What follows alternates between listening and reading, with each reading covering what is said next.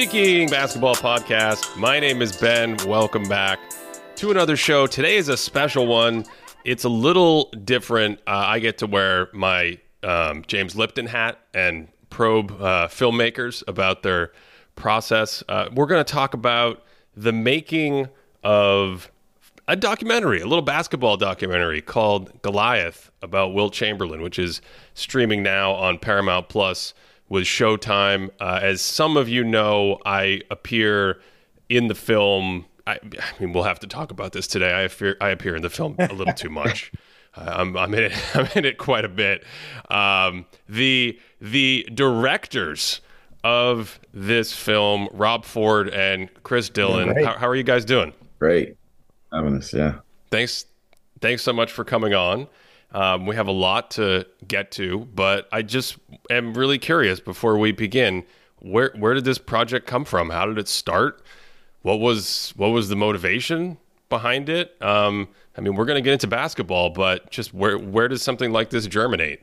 Um, yeah, I, I think there have been various parties trying to make this documentary for a long time, um, and unfortunately, or fortunately for us, it just hasn't worked out um, primarily because of the family and the estate, uh, specifically and particularly Barbara Lewis, Wilt's um, younger sister. He has two sisters that are currently still alive.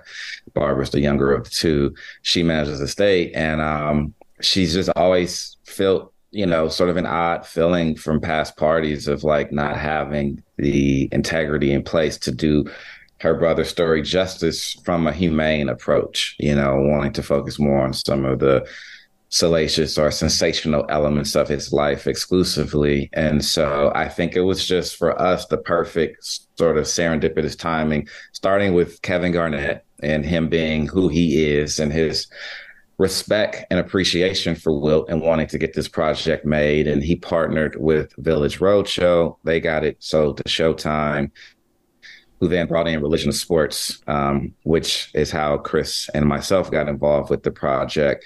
And I think at that point, that collective group, um, let's also mention Happy Madison with Adam Sandler and Hilltap.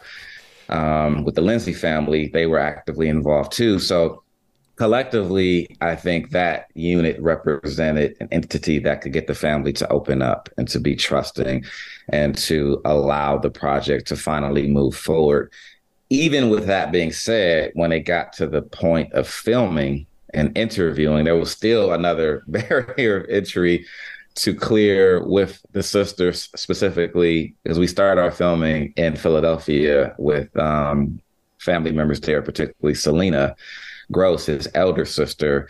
Um, and it was a warming up process. You know, we had to earn her trust. We had to prove that our intent was to take a very I, I, would just keep using the term humane approach. You know, we weren't looking to do a puff piece and just make him seem like the greatest guy ever, but we weren't going to let him off the hook for a lot of the decisions that he made that may that maybe weren't so favorable. But it would be balanced and it would be honest and it would be humane. I think they picked up on it and Selena, you know, was sort of the the person who initially opened things up and got on the phone and started to call the other family members and say, "I think we got the right guys. We trust them, and um, you know, they're going to do right by our brother for this project."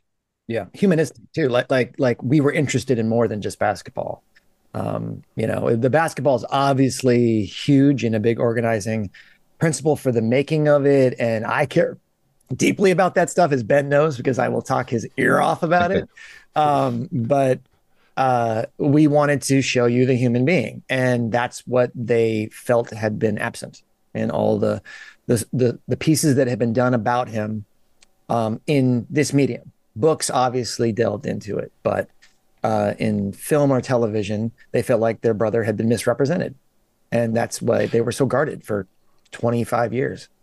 Yeah, there, there. For those who don't know, there have been a, a ton of uh, other pieces, uh, you know, TV specials, short documentaries, all all kinds of stuff have been done on him before. Uh, but I think you hit at sort of a segue into my next big question about the process, which is, what was your central motivation? What was what was the conceit you were looking for as filmmakers? Like, how how would you guys describe the thesis that you wanted to portray um, when you set out to make this? You got it, Chris. Sure. Um, for me, it was you know the opposite intention of a lot of sports documentaries um, because those are myth building or burnishing the existing mythology around someone, and they can be done really well and be fun to watch. You know, like like The Last Dance, uh, where I I like watching that game footage. It's exciting and it's fun and it's dramatic, but it is not telling me anything I don't know about Michael Jordan. Um, and our intention was to take the existing mythology around Wilt because there are these narratives, as was a big part of it as well, like trying to understand the narratives of Wilt and then unpack them, deconstruct them based on what we could learn from people telling us stories about him or looking at the game footage.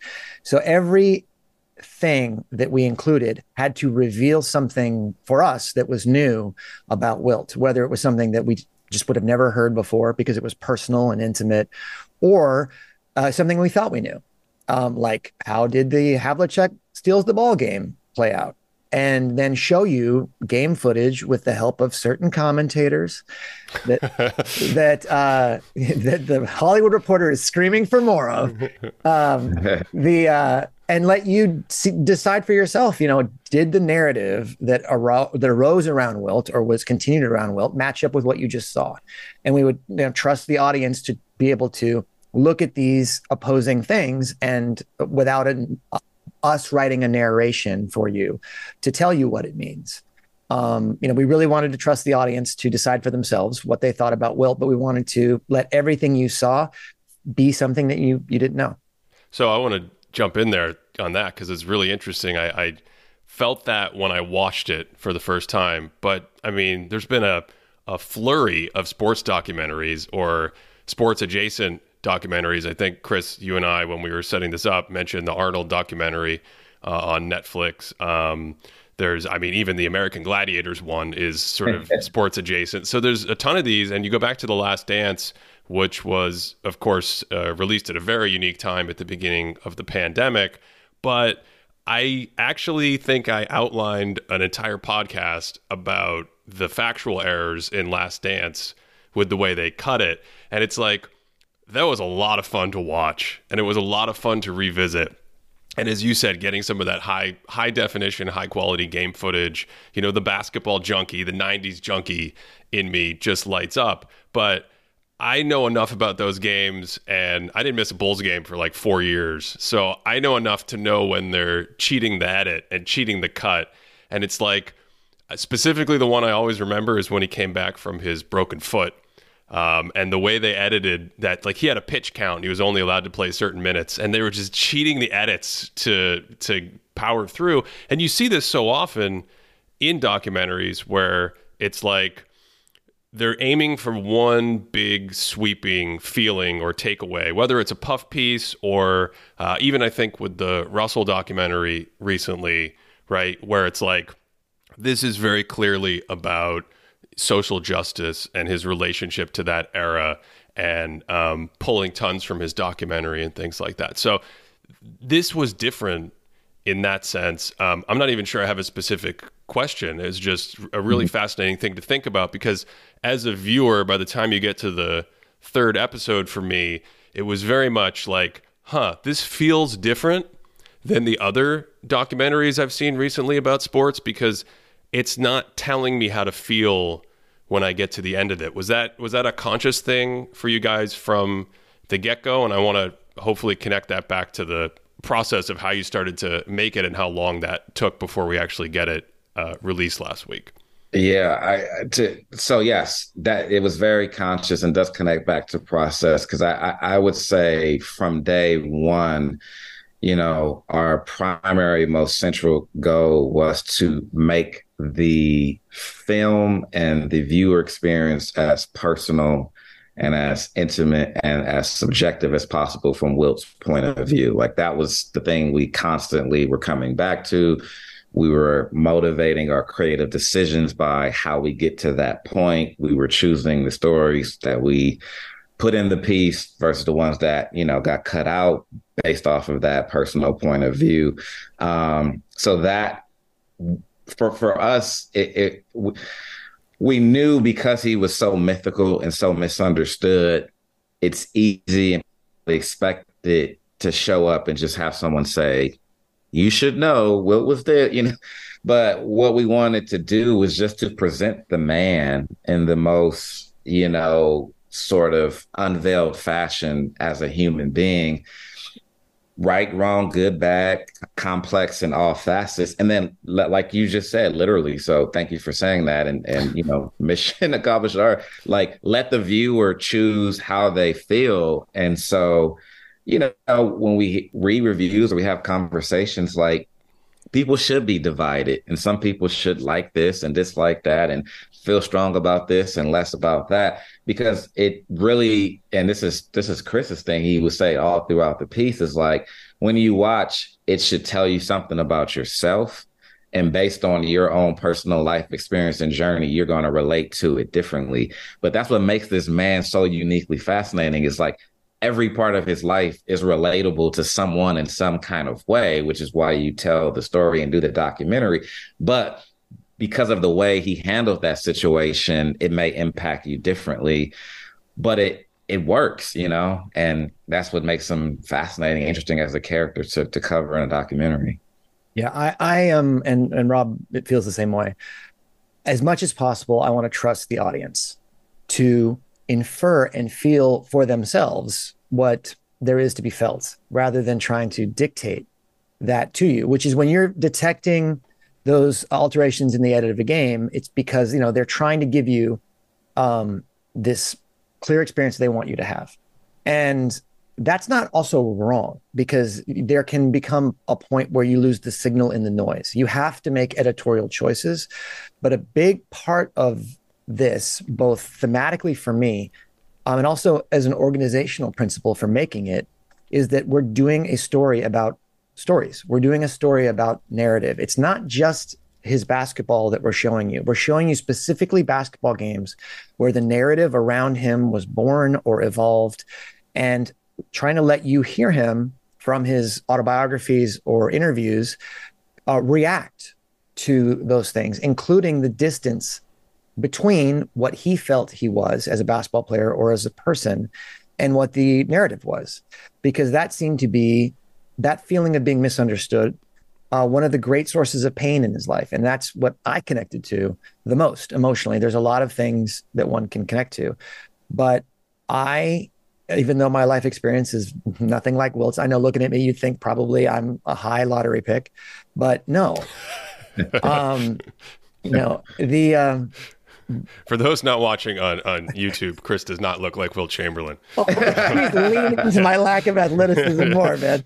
Um, the uh, but I know what it's like to feel misunderstood. I know what it's like, and I hate it. I I hate that feeling. And to imagine myself in his position, feeling like the world doesn't see me the way that I feel that I am, and that the people closest to him didn't seem to describe him as being.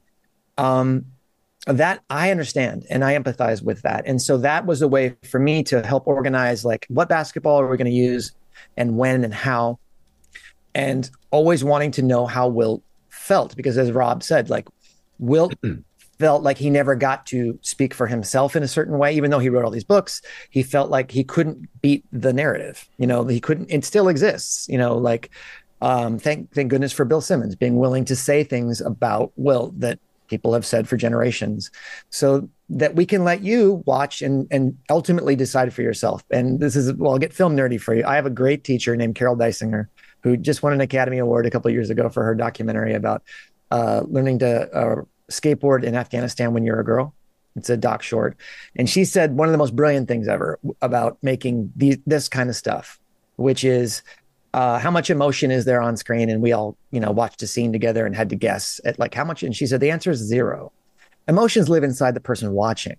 It's your job to present things to them in an order that allows them to access their own feelings. And so I agree with that wholeheartedly. And, and, and that's a big driver for what we tried to do here. And by showing you contradictions, you know, uh, a back to back. Like here's Wilt's woman womanizing that went on for decades, and there's other aspects of Wilt's relationships with women. We're not telling you what to think. You know, um, but both things are true because he was large and contained multitudes. So you can decide for yourself how you feel.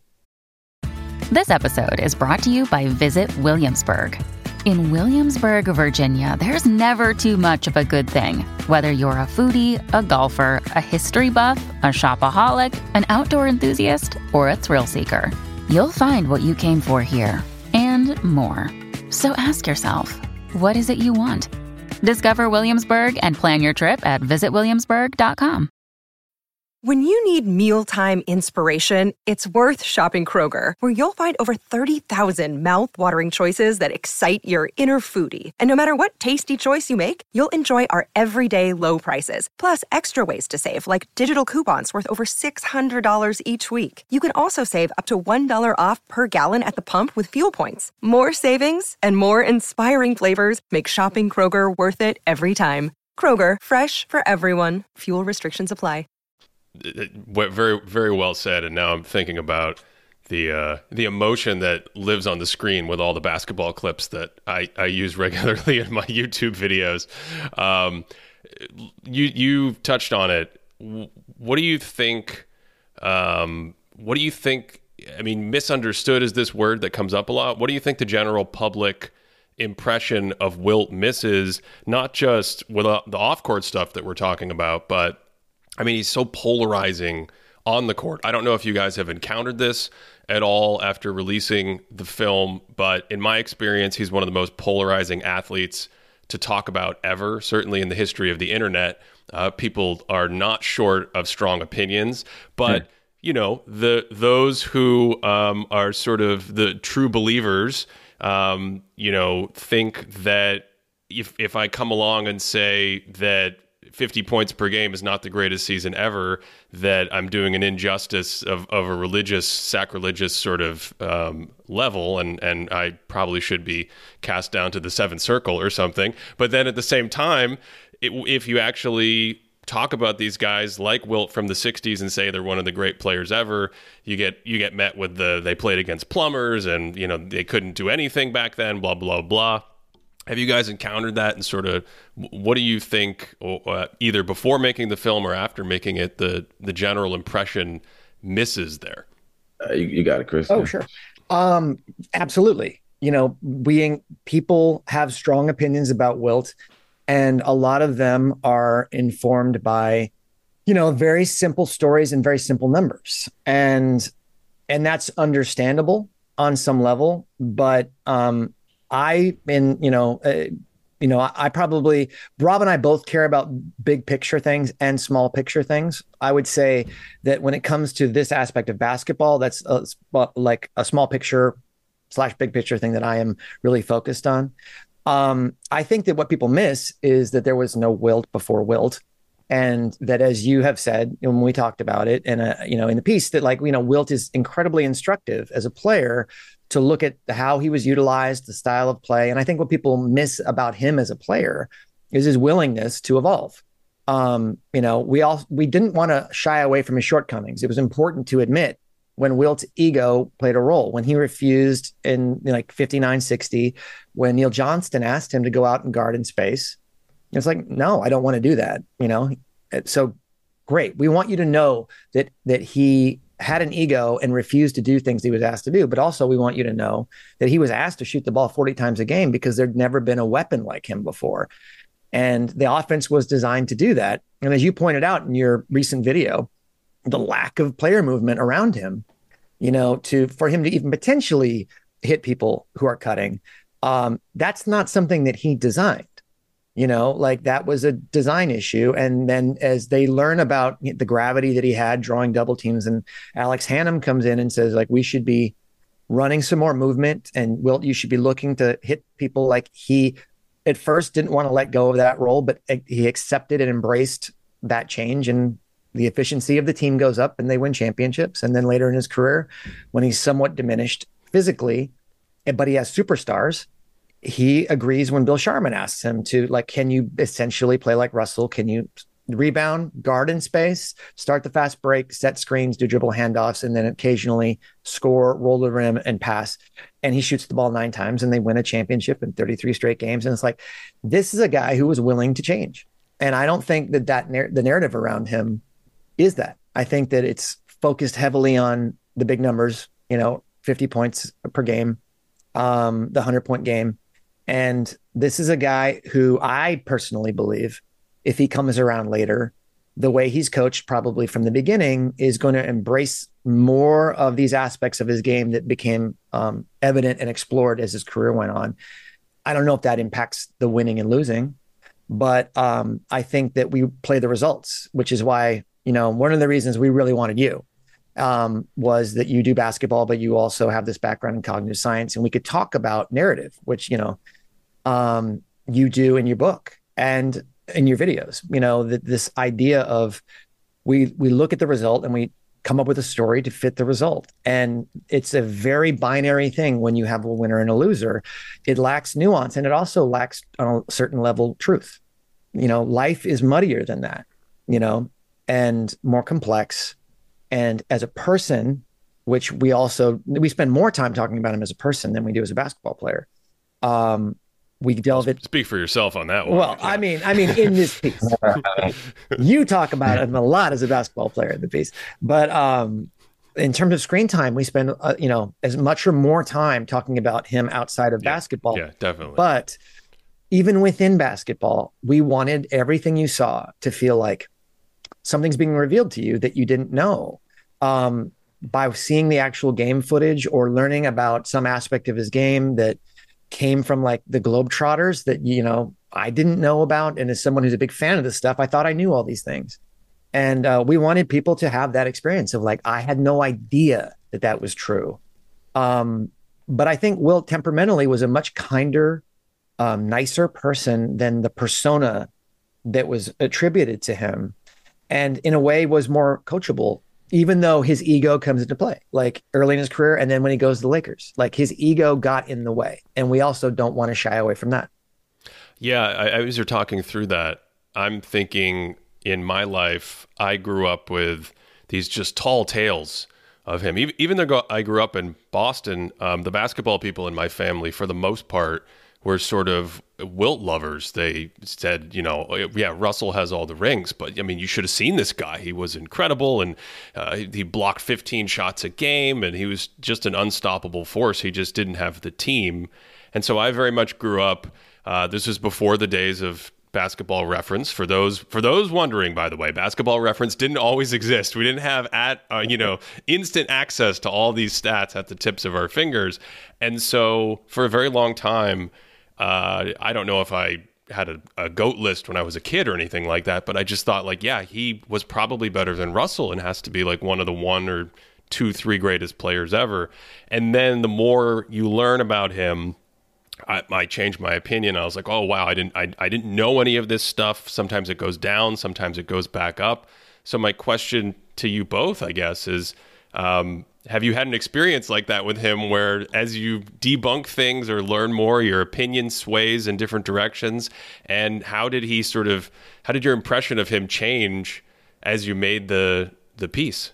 Um, for me, it it has instantly already, and it's, it's a great question um, because it was also like weird when it happened the first time because I could literally feel the shift. But I was like over some friend's house. I think it was like during the playoffs, and we're just hanging out watching the game, and you know, you you somehow you always just the talk begins like who's the best, who's the greatest, why, and the conversation's constantly evolving, especially as Joker was making his run, you know, through this particular playoffs, and a lot of Wilt is mentioned and referenced with the records Right. Yeah. taking.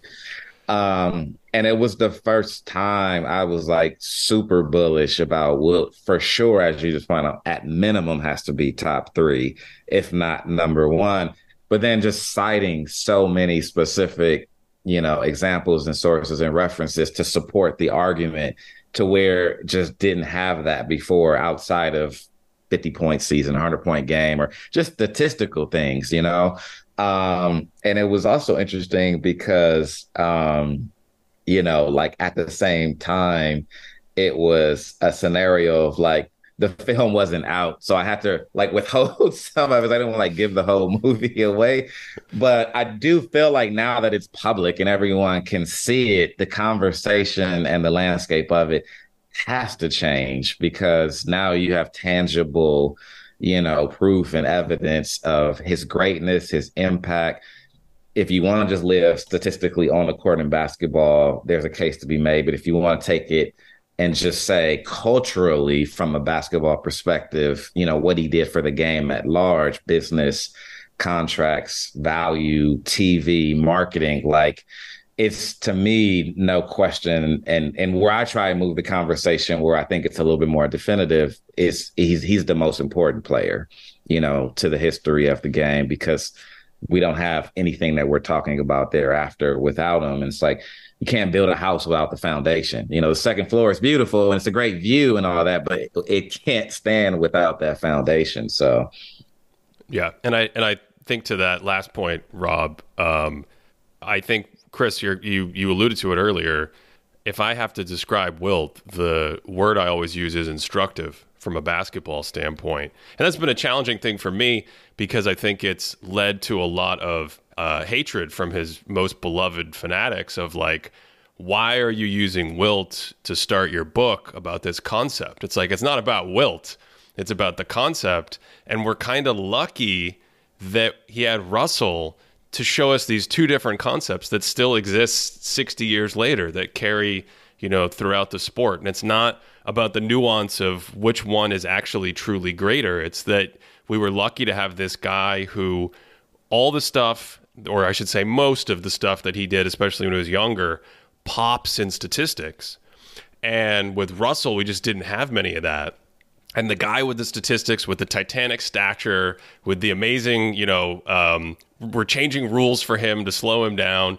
He's the one who's labeled the loser. And this other guy who has this like immaterial thing as his rival. To, to me, it's just so, so instructive on so many levels. Um, so just even from a basketball perspective, I, I totally vibe with that.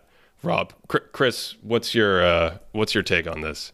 I, I mean, I have so many things that that immediately come come to mind, but on a small level, the injury in 1969-70 when he tears his knee up is something that really revealed to me how far away the narrative about this guy being, you know, first off, there's still people who will say he copped out in 69. He wasn't really hurt. He didn't want to play at the end. And it's like, at what point is this guy's life has he backed out of a big moment in a basketball game for him to then tear that same knee up um, badly at the beginning of the next season?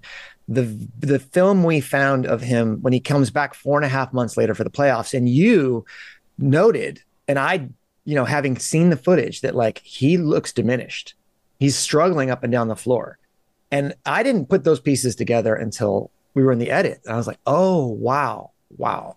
Like this guy is out there laboring to compete for a championship because he has a shot on a recently surgically repaired knee. And I'm not a doctor and I can't say whether or not that put him at more risk. But the fear in his eyes that we found in that little news piece when I asked him, like, how's the knee feel that you're coming back? And he's like, it um, feels different, you know, like we're taking a risk. Like he knows that he's risking something and maybe his career to try to win. And like that's I didn't know that about him. Like I had bought in to that mythology. But from a big thematic standpoint, like a big part of Wilt's life as it manifests through basketball is how do I, as this unique individual, fit into a group?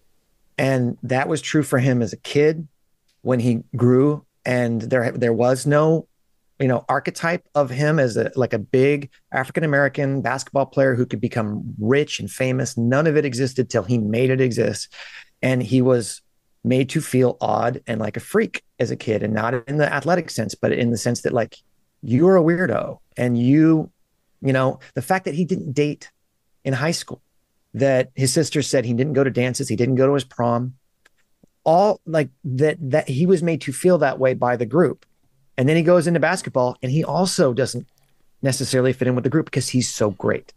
And his own teammates triangulate against him, you know, in that great Tom Meschery story in episode one, where, you know, he's being viewed by his teammates on the Warriors uh, with suspicion and with you know um, and derogatively. It, it, it this is a guy who just wanted to fit in, you know, and wanted to be embraced by people, and and and wasn't.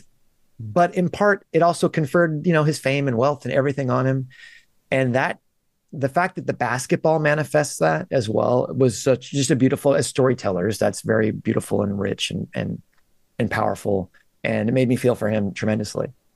Yeah, um, for me, one of the things that was so cool about doing this was getting access to the additional footage.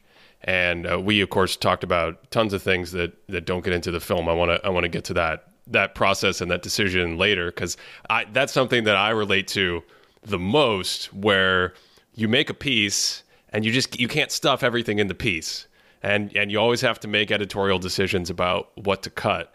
Um, but but before we get to that, like 1957 championship game, this legendary game that you hear about, right? And to be able to to get to see that game, and um, I knew before that this was a game that had weighed on him heavily. But to be able to see the game and understand the basketball aspect of the game, and then I, I won't give it away, but just make connections to that throughout the film and come back to that at the end of the film and sort of sort of how it impacted him on and off the court. That was uh, that was really cool to me. What what was the most? I mean, we've talked about a ton, but what what would you guys say is the most interesting thing you learned in, in this process about him that you didn't know beforehand? Um, for me, I would say uh, it's probably two or three things. Um, first and foremost, just how deeply emotional and sensitive he was starting from the adolescent wounds he experienced with being put in the remedial class and losing his confidence and developing a stutter. Um, my heart personally was like broken to hear that story and just had deep empathy for him. And it, it really informed a lot of his adult behavior with respect to holes and voids he was trying to fill. Um, I was and remain to this day still just blown away by his uh, push for ownership. You know, considering the climate and the time of America and you know where things are at with respect to to Black people and um, you know civil rights and uh, being considered full human beings. Um, while this man is making a play for for ownership, uh, you know, like he's not in the the the Cleveland Summit picture with Ali and Kareem and Russell, and you know we had conversations about that because he was Wilt Chamberlain at that time, you know, and the iconic man, and he feels like he should be there relative to the talent and the celebrity of that that photo in that room, but it tells you a lot about who he is because he's an individual and he went about things in his own way. And he wasn't an activist, if you will, in that sense of the overt, literal, you know, front line type, but things like the ownership and the value of teams and players, um, salaries being increased are revolutionary and activism in their own right that folks benefited from.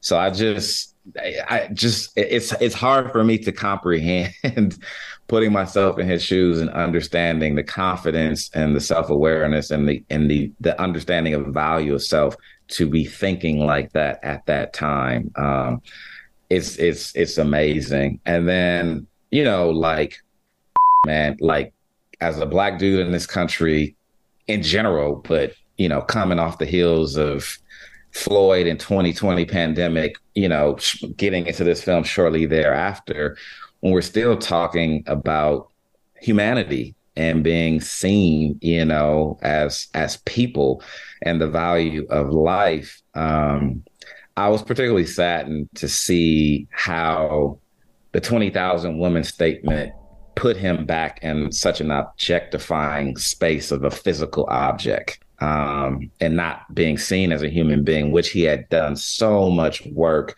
to negate that, you know, throughout his life. And he unfortunately presented a ripe opportunity for people to just see him in a very animalistic fashion, which is very heartbreaking because that's like the lasting memory that a lot of people, you know, have. Um, so I didn't obviously the twenty thousand wasn't new, but just the psychology of it and how you know the different voices that we have in the film talk about it just presented a new angle to see what that moment meant and and how it impacted him and his legacy. So those, those are the three moments for me this big takeaway learning yeah moments.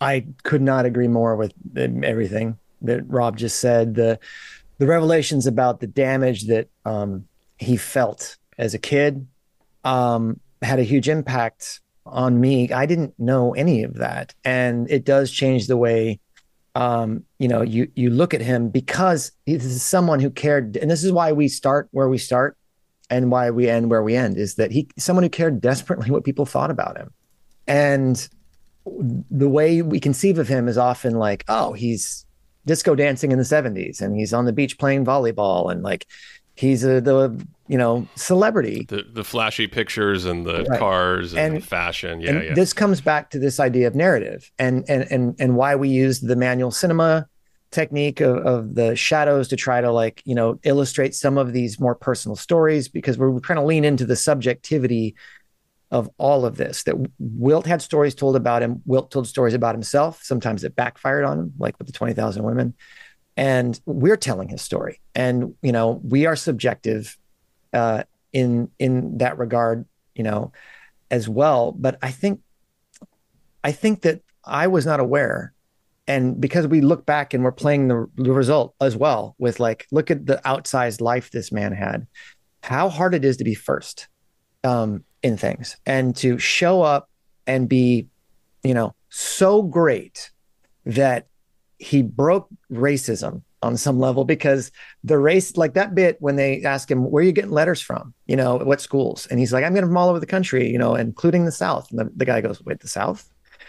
You know because this hmm. is 1954 you know and this is segregation and there's still lynchings happening and but he's so great that these racist schools are like we, we don't want to give an opportunity to a black player like this but man he sells tickets. So like greed wins, you know, and that is, as Rob is saying, like he may not be an activist in the same way that we think of some of these other players, but he is an agent of change, unlike anyone else. And he took arrows for it all the way through.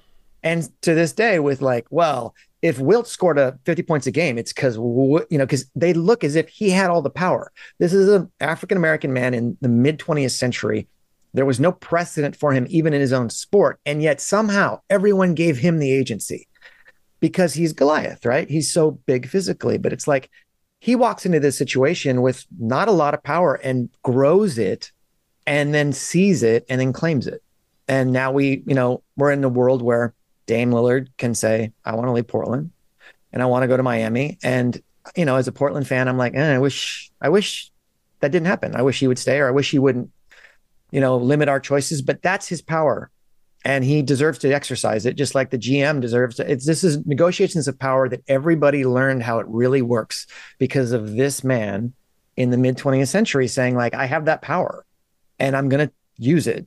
And then Kareem follows and everyone follows suit. And now that's the world we live in because of this incredibly fascinating wounded person who also had the self possession to realize that my greatness gives me uh, leverage and I should use it. And he just showed everybody how it works after that. And the, the fact that he got pilloried for that is so wrong to me and sad.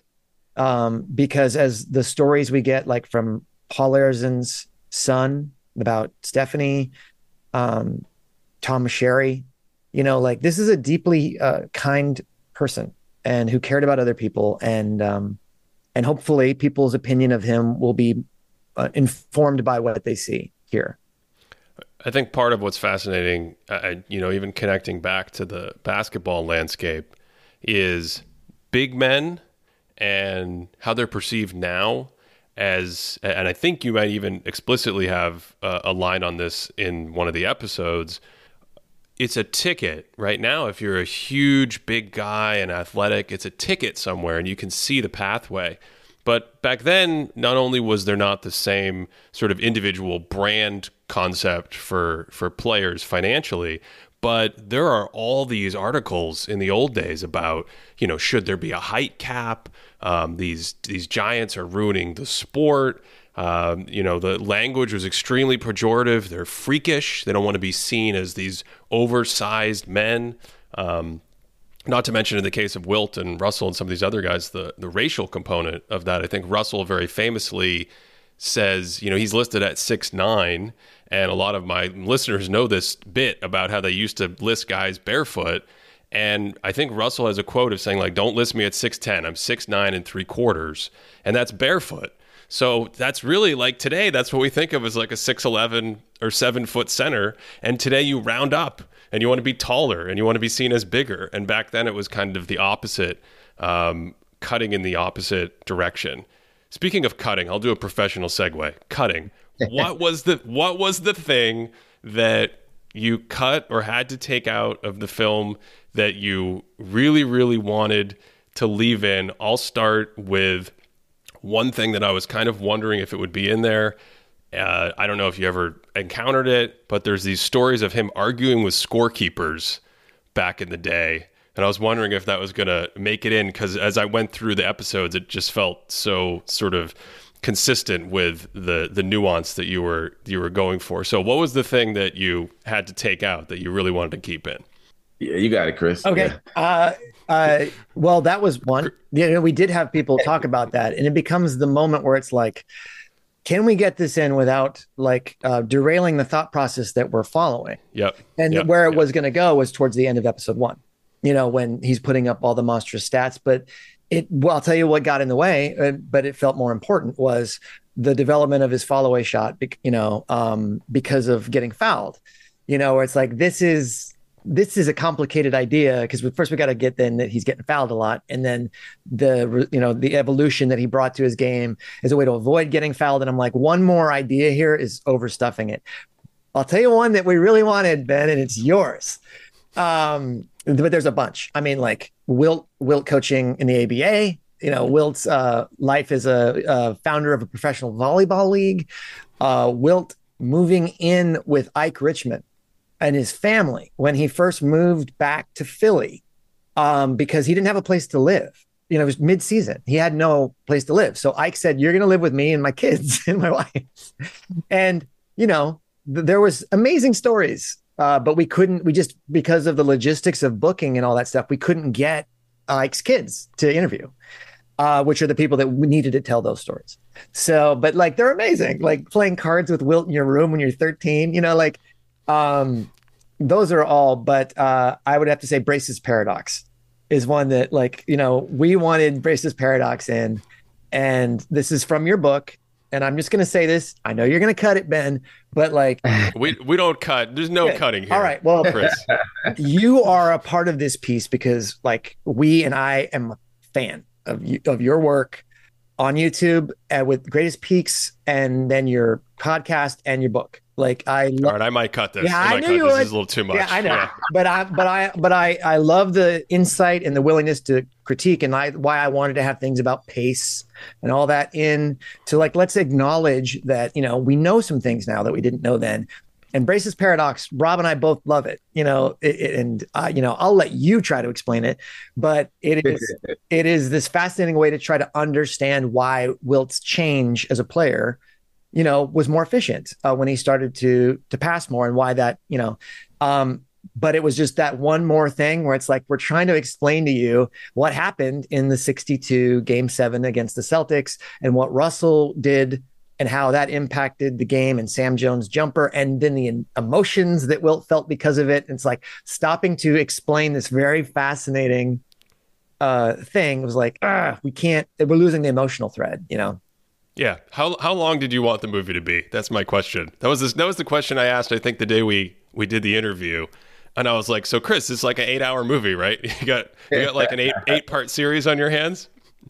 Well, you're alluding to the Hollywood Reporter piece as well, which said, you know, if, if there's one critique we have of this, it's not enough Ben Taylor. We need No, more no, Taylor. That's, that, that's that's not true. But they also said, this is really entertaining. I wish it could go on for six hours. And so do we. Like, you know, um, you know, Rob and I don't get to decide that. You know, like it's uh we're told the parameters in which we can work, and then we have to decide what's the story that we want to tell within that that framework of of time and money, because all these things are, you know, um, have a budget. Um, but I would I would love it if we had a couple more hours. You know, it would change how we approached a lot of things. Um, and I don't exactly know what all the, the changes would be, but like uh, Wilt merits it. I mean, he had an incredible life. Yeah, Chris, do you have a particular thing? I mean, uh, Rob, do you have a particular thing that um, yeah, I was wanted in that didn't make it? The number one for sure is the uh, the Ike Richman, um, where Wilt li- like we were just fascinated by that thing when we came across it and had grand plans for that to be a larger part of the film and then didn't work. We had to deviate because it was like a year of his life where he's with this kid in their room. Like it's just fat. It's fascinating, dude, and so interesting and such a unique point of view for for this kid to have that's experienced the most famous basketball player just move in and he taught him so many things and it's also like really character revealing uh, again of, of how tender and sweet of a human being you know Wilt was so that one was a big loss. Um, and his love for outside, Ike, his love for Ike, you know, yeah, like we, yeah, we tell yeah. you about, but like here's why, you know, why, yeah, that would hit much harder, you know, if we if we had the opportunity to include that as well. But I would say ultimately, yes, I think five to six hours, and it will probably be we just live longer in the spaces we're currently in with more breath and more perspective uh, than it would be like a gazillion other stories to ask. Specifically, and I got to give a lot of this credit to Chris. Um, you know, like at, at one point, you know, we were struggling to have like Kareem in this thing at all, you know, because he didn't want to do the interview. And then we were running out of time as far as screen time. And it was challenging because we didn't have him. And, but there's so much to their relationship, starting with young Kareem, you know, Yeah. meeting him in New York and idolizing him and hanging out in the clothes and the, fa- and through basketball. So like we could have done so much more on that had we had, you know, more time. There's a lot more to the Russell relationship on a personal level with how they spent time with each other's families and their personal lives and things of that nature that we just kind of breeze by, you know. So it would be that like let's live and get you two or three more cool nuggets in the world of where we're already at which would take us to probably five or six hours justly. Yeah. Was there too much or not enough basketball for you? Uh, for Rob, uh, I would say, uh, what are the two options? Too much or Too, not? too much basketball or not enough basketball? uh, probably not enough. Uh, ultimately, because uh, the the parameters were very short to begin with due to contractual licensing. We don't want to put you to sleep with all those details.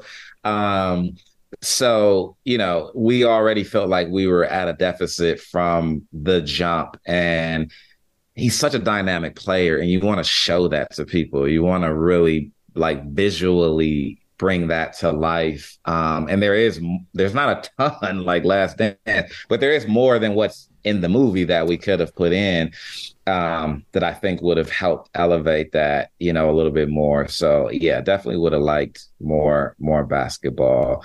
You know, there's this thing, it might be in there, Chris, help me remember, but we heard like um stories about him dunking from the free throw line, which I, I was fascinated by. Um, and I think we might have a little snippet of it from a newspaper article relative to like when they changed the free throw rule.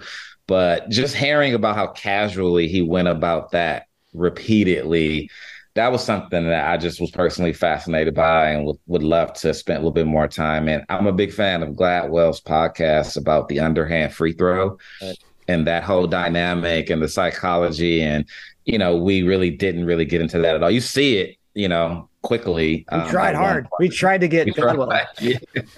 But yeah, we you know we could have lived in that longer as well too. Because even visually, like we were in Vegas at the um, premiere, I was sitting next to my girlfriend when we were watching the show, and when Wilt comes on and he does the underhand free throw, she literally like her brain, it was like, what?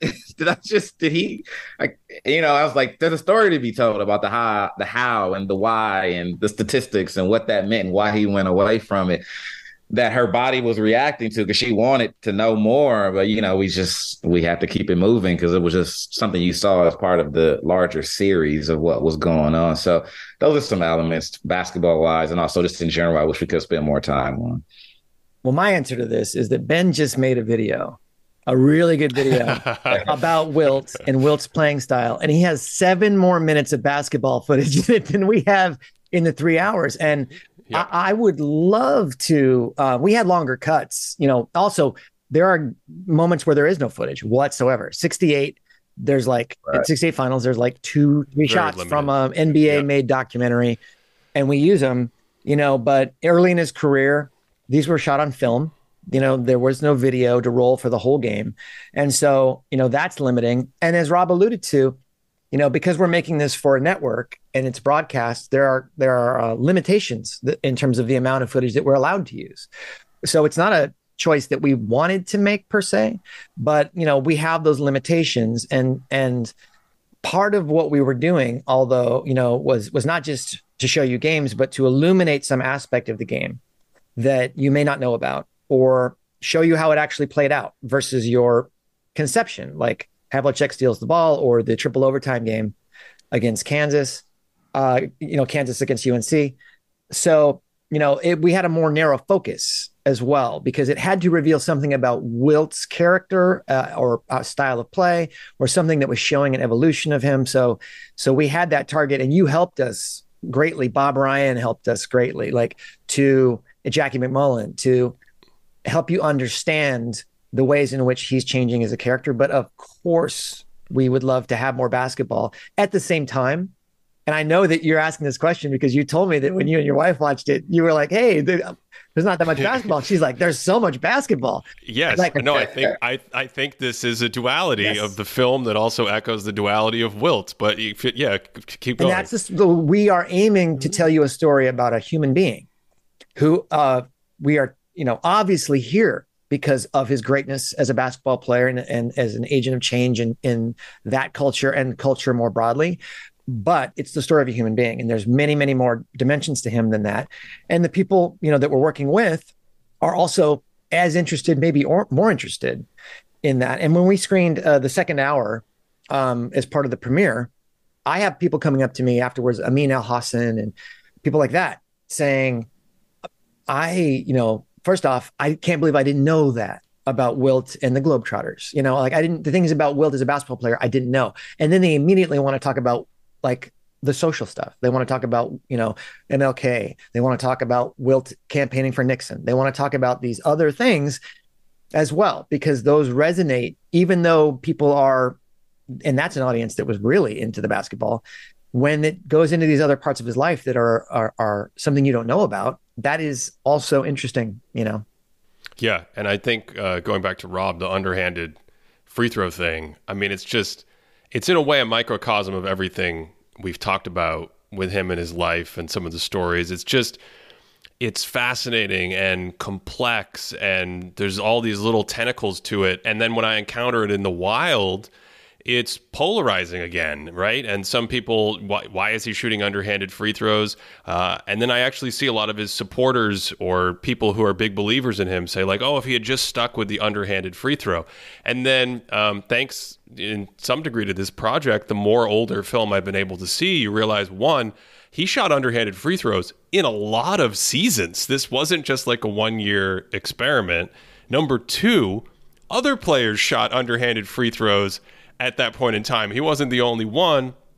But then number three, the overarching impression, um, which I don't think ever you guys ever got into it in, in the piece too much, but just like what's it like for him to feel like constantly shooting underhanded free throws, still being criticized for going to the free throw line, still only having, I think, like one year over 60%.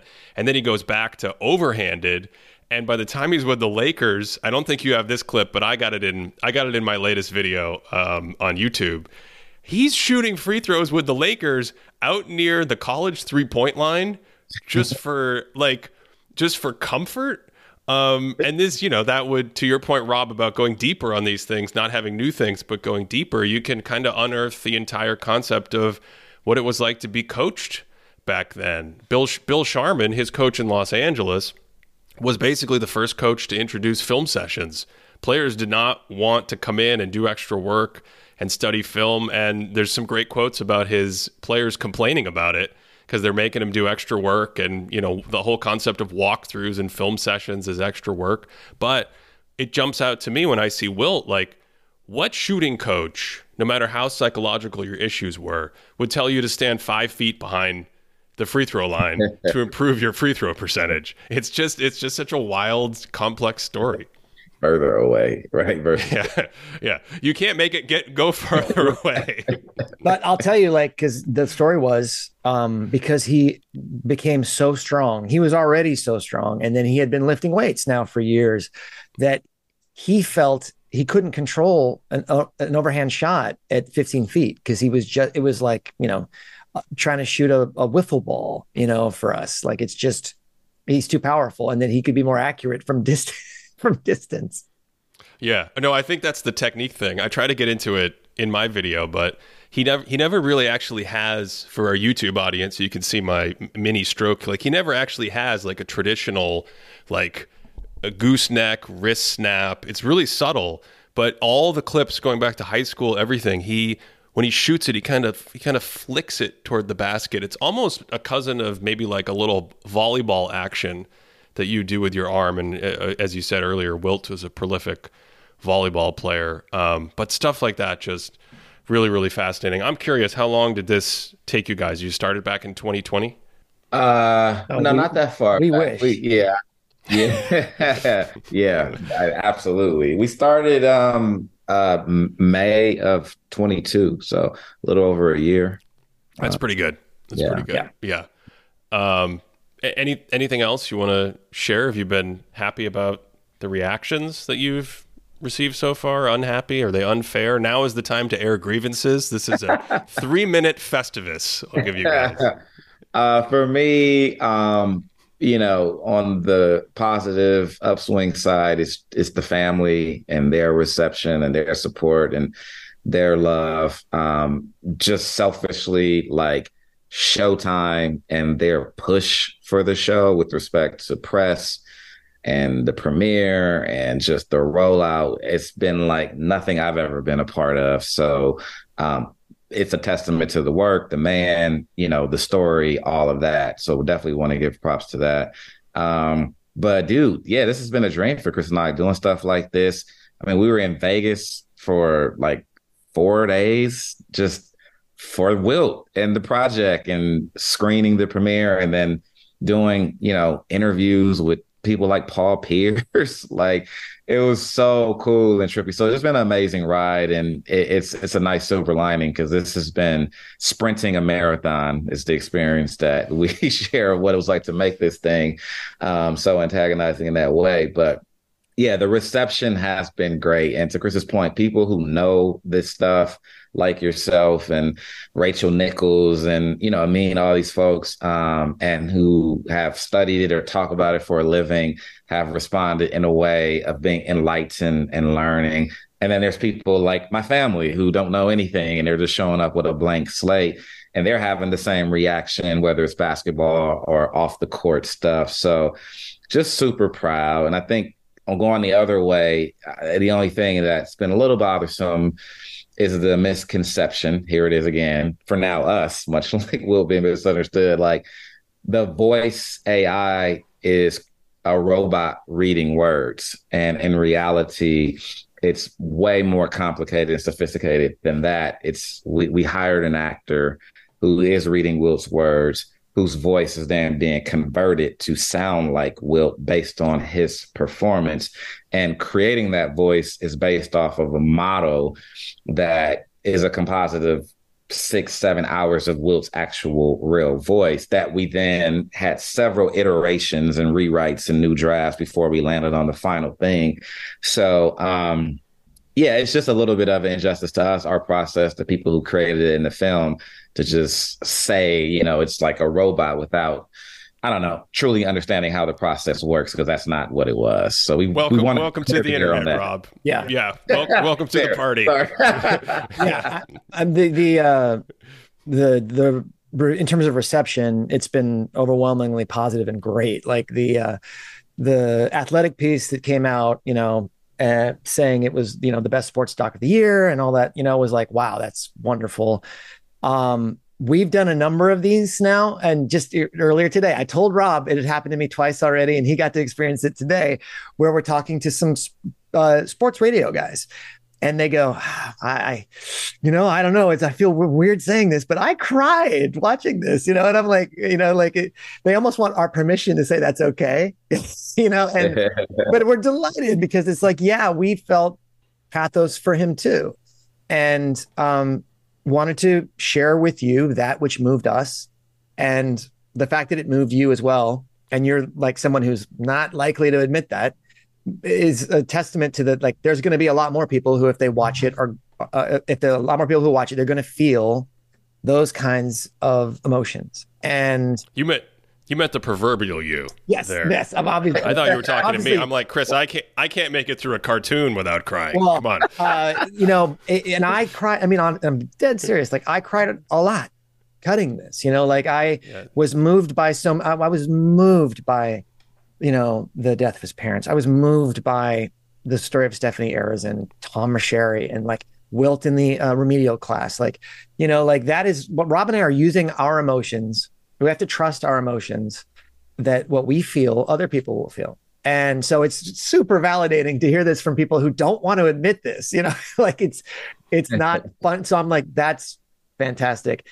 And uh in the AI voice, I do feel like, you know, we, in retrospect, we would change the um the, the the chyron at the beginning just to lean into the fact like an actor is saying these words. It didn't occur to us that people wouldn't realize that because the actor we cast um is you know in mirroring Wilt's speech pattern.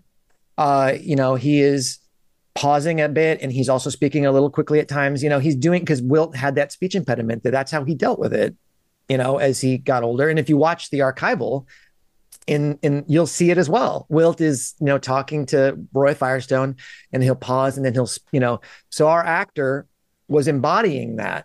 But because we didn't tell you that there was an actor, people are are cognitive bias wise projecting onto it that like oh this is a robot you know doing this and that's fascinating but it's also a shame because like this actor gave a performance and you know uh, i wish that we had just maybe cleared that up more where that's part what we're talking about now with you is to you know say that like there's a person who did a performance and he shouldn't be ignored either um, because we use this piece of technology to allow you to hear Wilt because they were words that Wilt wrote and said. And we don't have archival of it. You know, like there is no audiobook. There is, you know, if we had an audiobook, we would have used it, you know, but um, they didn't exist at that time period. And we had a situation with Wilt where we were lacking his voice in this thing. You know, we can't sit with him like the Arnold piece and interview him. And at the time period, he was interviewed a fair amount but the raw footage of those interviews does not exist. It's just the finished interviews, which are very short, and the the his person asking questions, voices all over it, and there's music and all these things that become like licensing issues for us. So like we actually didn't have a, a lot of Wilt in this story where we wanted to present. So the decision was to get him in in the piece subjectively. We'll use the words he wrote, and we'll cast an actor and that's what we did. And then at the end, I was like, you know, also this technology exists where we could try it and see if the family is okay with it. And do we like it? And when we tried it, we're like, you know, that does sound like Wilt. And these are his words. So we're not putting words in his mouth. But um, it's a shame that people have, um, you know, confused it and thought that it was all generated by AI because the actor Michael Kunda gave a, a, a lovely performance and he deserves credit for it. And, you know, we'd like to let people know that. Yeah, yeah, it's a, one of those things that um, understandably doesn't land with everyone. I actually liked it quite a bit, uh, and I thought it I thought it worked quite well. What's next? Are we going to get another basketball documentary? Is that on the horizon? Um, is it? I don't know if we do Jerry West. Do we jump forward? Can we get a Can we get a Julius Erving documentary? Is that is that in the cards? I mean, the man did save Pittsburgh, so the, the fish did save Pittsburgh. First off, let's, sorry. let's get our yeah, I got that let's wrong. get our Anna.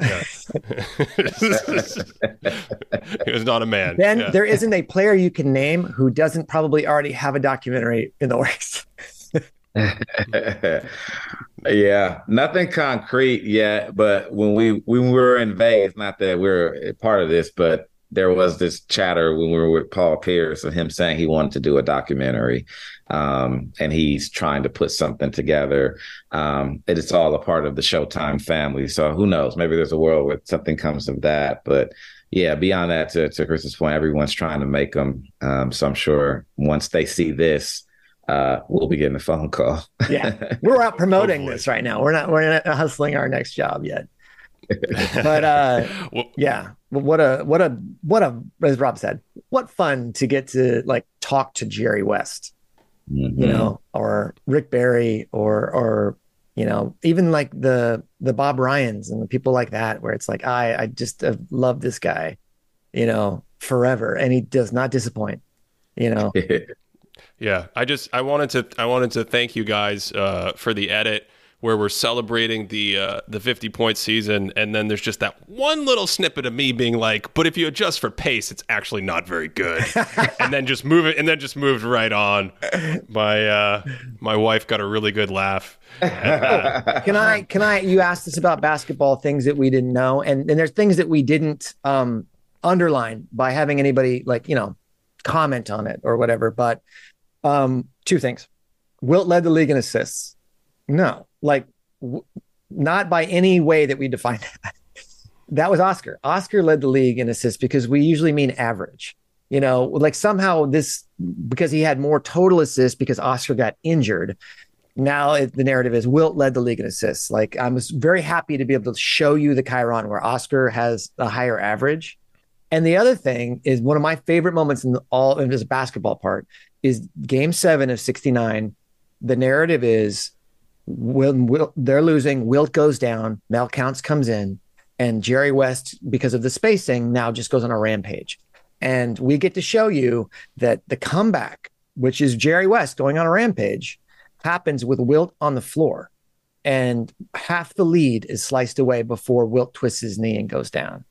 And Mel Counts makes one shot, you know, but like the fact that that story has been conflated to make it seem as though the key thing that happened was Wilt getting injured, which allowed them to flourish, is just not true. You know, uh, and you can see him in the in the shots. You know, you you see Wilt in in in, the highlights of West. Just you know, and I love the way that whole thing came together. Yeah, no, that was uh, that was that was fantastic. And um, for those who uh, were wondering, there are things that are said. I mean, we talked for hours in our in our interview, so there's always more texture and context to Game Seven with West, or um, the joke I made earlier about the. We talked quite a bit about the 50 point season and adjusting for pace and context of stats and things like that. Anyway, um, I don't want to keep you guys longer. Thanks, thanks a ton for sharing all this stuff with us, and um, and of course, thanks for making the film.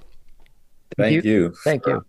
Yeah, your time here for being a part of the film. Um, I, I know you said you feel like you were used too much, but um, we feel you are invaluable, and it's not the same without you. So thank you, thank you, thank you. Appreciate you. Hundred appreciate hundred percent. Like you uh, added so much to all those sequences and the narrative stuff. Like uh, you know, it, it it was such synchronicity when I read your book, and I'm like, this is this is the person that we need to talk to. Appreciate that. Um, if you want to support this show directly, patreon.com slash thinking basketball. We have a ton of additional content and we have our historical stats database with probably more information about Wilt Chamberlain than you'll know what to do with. Um, there's all sorts of fun data that even the other day, I have to add it for subscribers this summer. I have um, a process that estimates rebound percentage. This is something we don't know how many available rebounds there were before 1974. It's actually a way to do that. I was looking that up for the the video I made. So patreon.com slash thinking basketball. That's it for this one. Hope you enjoyed something a little different. Uh, and as always, of course, I hope you are having a great day.